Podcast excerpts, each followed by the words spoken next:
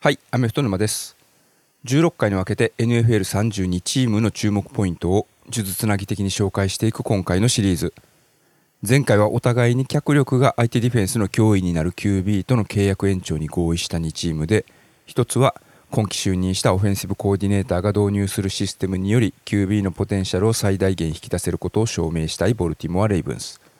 もう一つは昨シーズンの QB の使い方はオフェンスシステム次第であることを証明したニューヨークジャイアンツだったんですけれども15回目の今回ピックアップしている2チームは QB の移籍元移籍先というところからのラスベガス・レイダースそしてニューオーリンズ・セインツこの2チームになります。なお今回の収録は2023年8月15日に実施してます。そのためそれ以降にチームの中で起きた事象についてはカバーできてない点あらかじめご了承ください。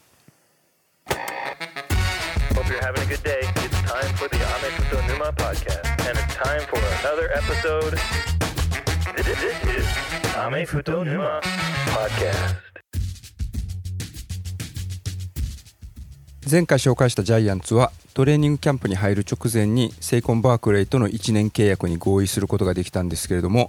今回ご紹介しているレイダースは昨シーズンランによる獲得ヤード数が1653ヤードでリーグトップのジョシュ・ジェイコブスとの契約合意に至らずトレーニングキャンプにジェイコブスの姿はありません。そしてクォーターバックは昨シーズンまで在籍していたデレック・カーを引き止めることはせずリリースしてで 49ers からガロッポロを獲得してます。オフェンスの手腕を期待されて就任したにもかかわらず昨シーズンは期待外れに終わった就任2年目のヘッドコーチのジョシュ・マクダニエルズにとってオフェンスの立て直しがマストなはずなんですけれども状況的にアップサイドがなかなか見当たらないという見方が強いのが今のレイダース。昨シーズンは1試合あたりの平均得点は23.2でリーグ13位。レッドゾーンに侵入してからのタッチダウンの獲得率は48.9%と全体で26位。サードダウンコンバージョン成功率は39.9%で16位。スタッツはともかく何より後半の勝負弱さというのが際立っていて6勝11敗で11敗中9敗がワンポゼッション差での負けというところでそのうち3試合は17点以上リードしていながら追いつかれて逆転を許すということで先日紹介したバイキングスとは全く逆の展開でした。特にハーフタイムを10点差以上リードしながら逆転負けをした回数が5回以上というのはリーグ始まって以来のことだったようです。となるとこれはヘッドコーチとしての采配力に疑問符がつくということでジョシュ・マクダニエルズは2年目にしてシーズン前半の成績次第では確実にホットシート行きという声が上がってくることが想像されます。今年のドラフトでレイダースはドラフト4巡目でパデュー大学の QB エイダン・オコネルという選手を獲得してます。ただ彼の指名というのは彼をフランチャイズ QB だということで指名しているわけではなくてあくまでも今シーズンのバックアップ役というような意味合いで指名しているというふうに思われます。なので今シーズンもしシーズン前半でプレーオフ行きが厳しくなったというふうになった場合にはあえて勝ちにこだわらず来年のドラフトの1巡目でフランチャイズ QB になれる選手を指名する。そんな順位にとどまっておく。という選択肢もあるかと思うんですけれどもその時にジョシュ・マクダニエルズが残れるかどうか。まあここ最近のヘッドコーチの交代劇を見ているとそういう時ってヘッドコーチは1年目であろうと2年目であろうと解雇されるケースっていうのが目立つのでシーズン前半に勝ち星を積み重ねておかないとマクダニエルズは前にも後ろにも進めない。そんな状況に陥りかねません。スケジュール的には前半の8試合で同地区 AFC ウエストのライバルとの対戦というのは初戦のブロンコスと4戦目のチャージャースの2試合。それ以外ではビルズスティーラーズパッカーズペイトリオッツベアーズライオンズということなのでここは確実に拾える試合というのを拾っておきたいところ。その鍵になるのが昨シーズン第3クォーターと第4クォーターで踏ん張れなかったディフェンス陣の立て直し。昨シーズンは1試合あたり平均失点が24.6ポイントということでリーグ全体の中では26位。レッドゾーンに侵入されてからタッチダウンを許した率というのが66.04%でコルツに次いでワースト2位。 turnover differential はマイナス8ポイントということでリーグ29位。与えたターンオーバーは21回とリーグで8番目に少ない数字で悪くはなかったんですけれども takeaways ターンオーバーを奪った数はリーグ最小の13回でした。インターセプトが6回にファンブルリカバーが7回。そして QB サックはワースト3位の27回。相手 QB のパサーレーティングはリーグワーストの98.8ということでリーグを代表する QB のマホームズやハーバートと2回ずつ対戦したということを割り引いたとしてもこの辺りのスタッツを改善しないことには浮上のきっかけがつかめない。ということでドラフトではエッジとしてテキサステックのタイリー・ウィルソンを指名してます。テキサンズが指名したウィル・アンダーソン・ジュニアとともに評価が高かった彼の獲得というのはこの辺りの数字の改善を期待してのことだと思います。とにかく QB へプレッシャーをかけた割合というのが昨シーズンは19.3%で25位。今季のディフェンスの鍵を握るのはこのエッジのタイリー・ウィルソンだと言っても言い過ぎではない気がします。正直レイダースのファンの方々やチームのオフェンスのメンバーからすると昨シーズンのチームの成績不振の大きな要因というのは後半相手オフェンスにアジャストされた時のディフェンスの対応力の弱さ。そしてゲームマネジメントの甘さによるところが大きくてそこがもうちょっとマシだったら昨シーズンの結果は違っていたと感じてるんじゃないかと思います。今現在契約も固まらずキャンプへの参加も見合わせているジョシュ・ジェイコブスにしてみれば昨シーズン自分があれだけ頑張って活躍してでオフェンスを引っ張ってきたのに納得できる条件が提示されず仮にシーズンが始まって契約がまとまって合流するにしてもモチベーション高くプレイできるのかなどいろいろ考えてしまいますけれどもあえて超ポジティブに捉えると昨シーズンの教訓を生かしてでサイドラインやブースにいるコーチ陣が試合運びさえ間違えなければもしかしたらあの AFC ウエストでも生き残ることができる。そんなチャンスが生まれてくるかもしれません。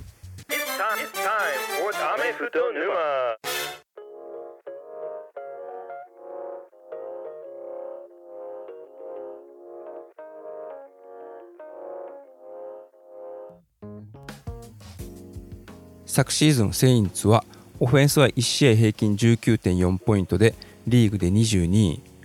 これは2005年以来で最も低い成績だったそうです。オフェンシブコーディネーターは2009年から一貫してピート・カーミカエルが担当してるんですけれどもヘッドコーチのショーン・ペイトンが去ったことの影響というのがもろに出たと感じさせるシーズンでした。クォーターバックに関してはジェーミス・ウィンストンが開幕からの3試合先発を務めたんですけれども怪我の影響があってアンディ・ダルトンに先発の座を譲ることになりました。するとその結果そのまま昨シーズンはアンディ・ダルトンが最後まで先発 QB を務めるということになりました。ただこの2人では物足りないと感じていたのかこのオフに先ほど紹介したレイダースからクォーターバックのデレック・カーを迎えた。それが今シーズンのセインツになります。NFL.com が昨シーズンのレギュラーシーズンが一段落したタイミングで発表した先発 QB ランキングによると今回加入したカーが21位で昨シーズン先発を14試合務めたアンディ・ダルトンが22位。パス成功率に関してはカーが60.8%なのに対してダルトンが66.7%パス1回投げたあたりの平均獲得ヤード、まあ、これは総獲得ヤードを投げた数で割ったものですけれどもカーが7ヤードでダルトンが7.6ヤード。カーは15試合に出場してダルトンは1試合少ない14試合。で総獲得ヤードはカーが3522ヤードでダルトンが2871ヤード。タッチダウンとインターセプトの数はカーが24タッチダウンの14インターセプトに対してダルトンが18タッチダウンの9インターセプトということです。まあ、これまでの過去の実績を考えると4回プロボールに選出されているカーの加入というのは昨シーズン全チームが負け越しだった NFC サウスでの地区優勝を狙うにあたっては心強い補強と言えるんじゃないかと思います。カー以外の攻撃の武器としてはこれまでセインツオフェンスを牽引していたランニングバックのアービン・カマラワイドレシーバーのマイケル・トーマスはトップフォームを取り戻すことができるのかというのは気になるところです。ただカマラに関しては開幕から3試合は出場停止処分というのをリーグから食らっていてその間ランニングバック陣を引っ張るのはライオンズから移籍してきた。アニメ好きでオフシーズンには日本でサイン会も実施していたジャマー・ウィリアムス。そして昨シーズンナショナルチャンピオンシップには怪我の影響で出場できなかったんですけれどもランで1399ヤードを走って17タッチダウン。ノーマークだった TCU 躍進の立役者の一人ケンドレ・ミラーの2人が濃厚です。ケンドレ・ミラーはプレシーズンのチーフス戦に出場したんですけれどもその時に昨シーズンのカレッジプレーオフの準決勝で怪我したのと同じ膝を怪我したようです。ただそれに関しては検査の結果それほど大したことではないということでした。彼が昨シーズン記録したラン獲得1339ヤードというのは TCU 史上最高のランニングバック。NFL 殿堂入りも果たしているラダニアン・トムリンソンが2000年に2158ヤードを走ってチーム記録を樹立したのに次ぐ2番目の記録ということのようです。彼はドラフトでは3巡目全体71位でセインツに指名されてるんですけれども今年のドラフト全体10位で指名されたビージャン・ロビンソンがいたテキサス大学と昨年直接対戦した際ビージャン・ロビンソンが12回のキャリーでわずか29ヤードに終わったのに対してケンドル・ミラーは21回のキャリーで138ヤード稼いで走り勝ってます。また200回以上キャリーした選手の中で1キャリーあたりの平均獲得ヤードは6.2ヤード。これもビージャン・ロビンソンの平均6.1ヤードを上回る数字となってます。なのでもし彼がカマラが復帰する前に活躍してコンスタントに出場機会を得てで安定したパフォーマンスを見せていくと平均年俸1500万ドルでクリスチャン・マッカフリーに次いでランニングバックの中で高額年俸のカマラがシーズン途中でトレードに出されるということもありえます。ワイドレシーバー陣について言うと序列はどうなっているのか。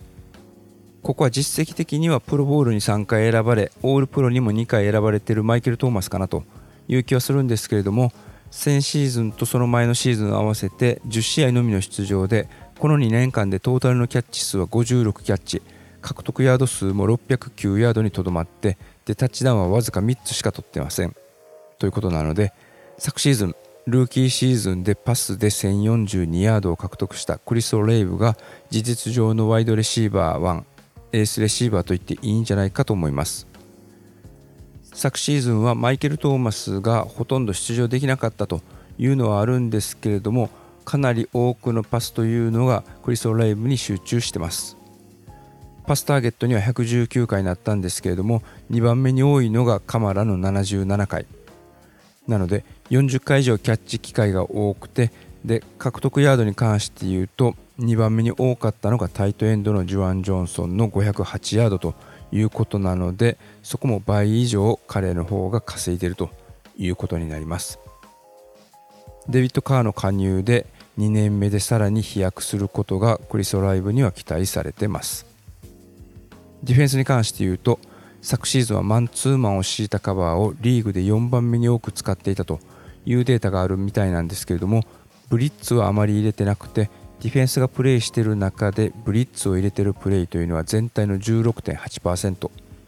リーグ全体で6番目に少ないという比率でした。ただ QB サックは意外にも5番目に多い48回という成績を残しているみたいです。ディフェンシブフロントはキャム・ジョーダンとの契約延長が決まったことは何よりも心強くてでドラフト1巡目ではクレムソン大学のブライアン・ブリシーを指名。パスディフェンスは安定してて与えたタッチダウンは1試合あたりわずか1回の17回。ジェッツテキサンズの15回に次ぐ好成績でした。またキャッチされてから進まれたヤードいわゆるヤーズアフターキャッチ。ヤックはトータル1660ヤードでリーグで5番目に少なくて堅実な守備を見せてました。ただ懸念点はターンオーバーを奪った回数の少なさ。ファンブルリカバリーインターセプトともに7回ずつでリーグ全体で2番目に少ない14回。オフェンスが奪われた数が25回ということなので turnover differential はマイナス11とリーグではコルツに次いで2番目に低い数字になってます。ここの数字はオフェンスディフェンス的にも改善したいところだと思うんですけれども今シーズンスケジュール的には今のところ一番恵まれてると言われてるのがセインツなのでまず現実的なゴールとしては NFC サウスを制してのプレーオフ進出ということになるのではないでしょうか.